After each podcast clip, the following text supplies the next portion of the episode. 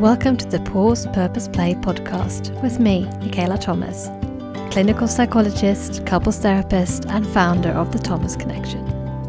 I help high striving busy people let go of the pressure of perfection to create more joy, connection, and compassion in their lives. On this podcast, we promote balance over burnout through giving you the permission to pause, the curiosity to find your purpose, and the courage to play.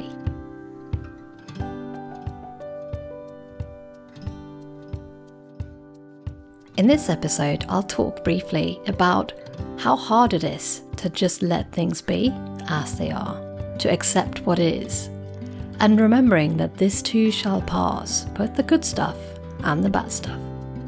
And we'll end this episode doing a little exercise together called Stop the Struggle. Let's dive in. Welcome back to the Pause Purpose Play podcast. I'm so glad that you've tuned in again. That perhaps you listened to the first solo episode and it resonated with you, like it did for some of the people who gave me feedback that it felt like I was talking to them straight into their living room. Now, building on that, I would like to do a little exercise today. So it'd be great if you could pause, no pun intended, this podcast and go and get yourself a pen and a paper. And if you can't do that right this moment, that's okay. Just listen intently and you can always try this exercise later. Because today I wanted to talk about how we have a really tricky lesson from Eastern philosophy about the impermanence of things, about how everything changes rather than stays the same. Now, this is a hard pill to swallow in the Western world, where we focus so much of our time and our efforts around chasing and clinging on to happiness especially now as we've spent almost half a year in the global pandemic of the coronavirus. But these lessons are valid regardless of what pain or hardship we find ourselves in.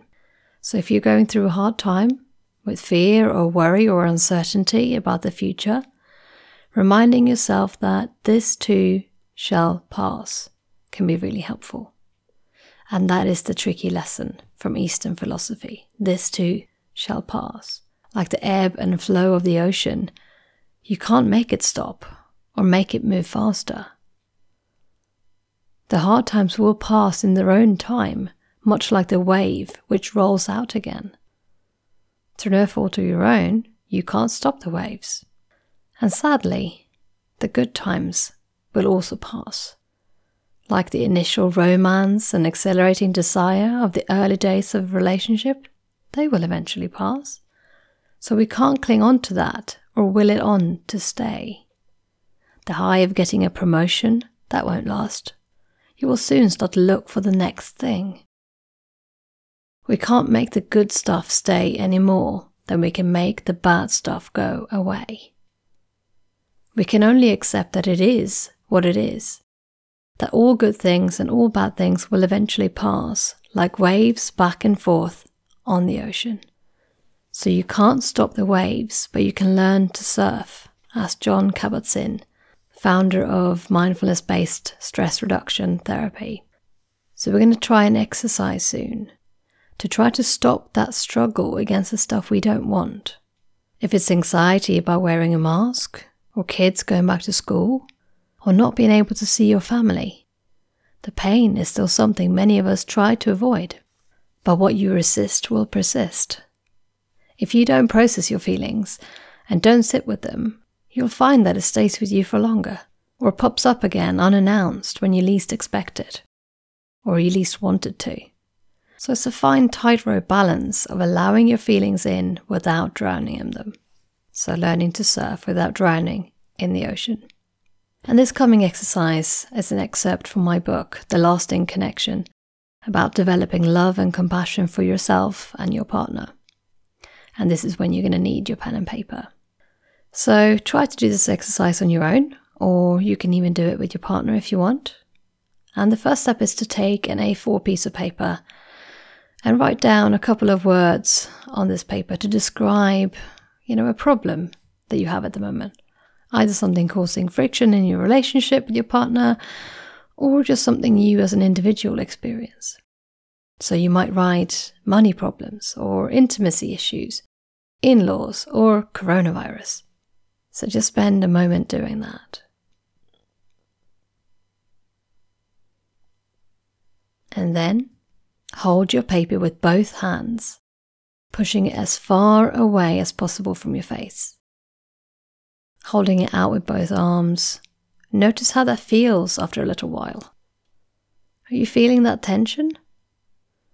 And then notice how much you can see beyond the paper if you're holding it out in front of you.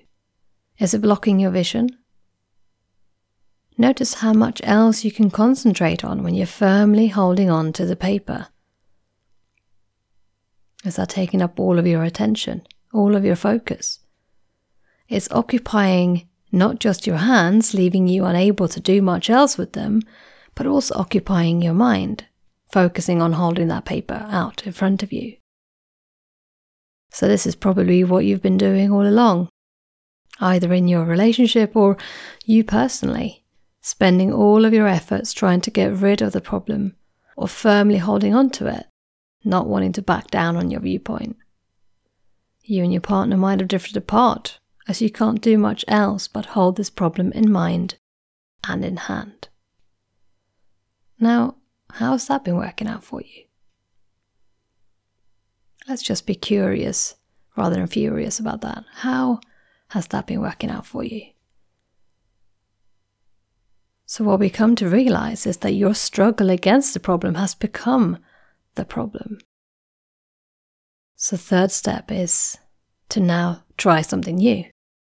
Rather than pushing the problem away from your face, which preoccupies your headspace and uses up your capacity, gently lay it down on your lap. This piece of paper representing the problem. The problem hasn't gone away, but by choosing to sit with it, it allows you to be there without fighting against it. You can liberate both your mind and your hands to engage with things that are important to you. You can engage better with your partner and turn down the heat in your relationship coming from the tension and exhaustion of always struggling against the problem, as even the hardest storm will eventually pass. And then lastly, let's think of the um, serenity prayer, which I often use for both individuals and couples, coming from the 12 step program of AA, Alcoholics Anonymous. And it goes like this Grant me the serenity to accept the things I cannot change, change the things which are under my influence, and the wisdom to know the difference. And what that means is that when we take a calm step back, we can learn to accept that things just are what they are, it is what it is, and there are things that we can't influence or change or control at the moment. That helps us to also realize what is within our power, what can we do something about. And the wisdom is obviously knowing which one is which. So, what can you focus your efforts on, and where do you need to just learn to surf? So, until the next time, I hope you enjoyed this podcast episode. If you have, please do me a favor and share it to someone. Send it to someone on Facebook, on WhatsApp. It's only a brief episode to listen to, and you never know, it might actually make a difference to someone's lives. So I would really appreciate it if you could share it and if you could also rate it and review it on Apple Podcasts. So until I see you next time, do take care of yourself.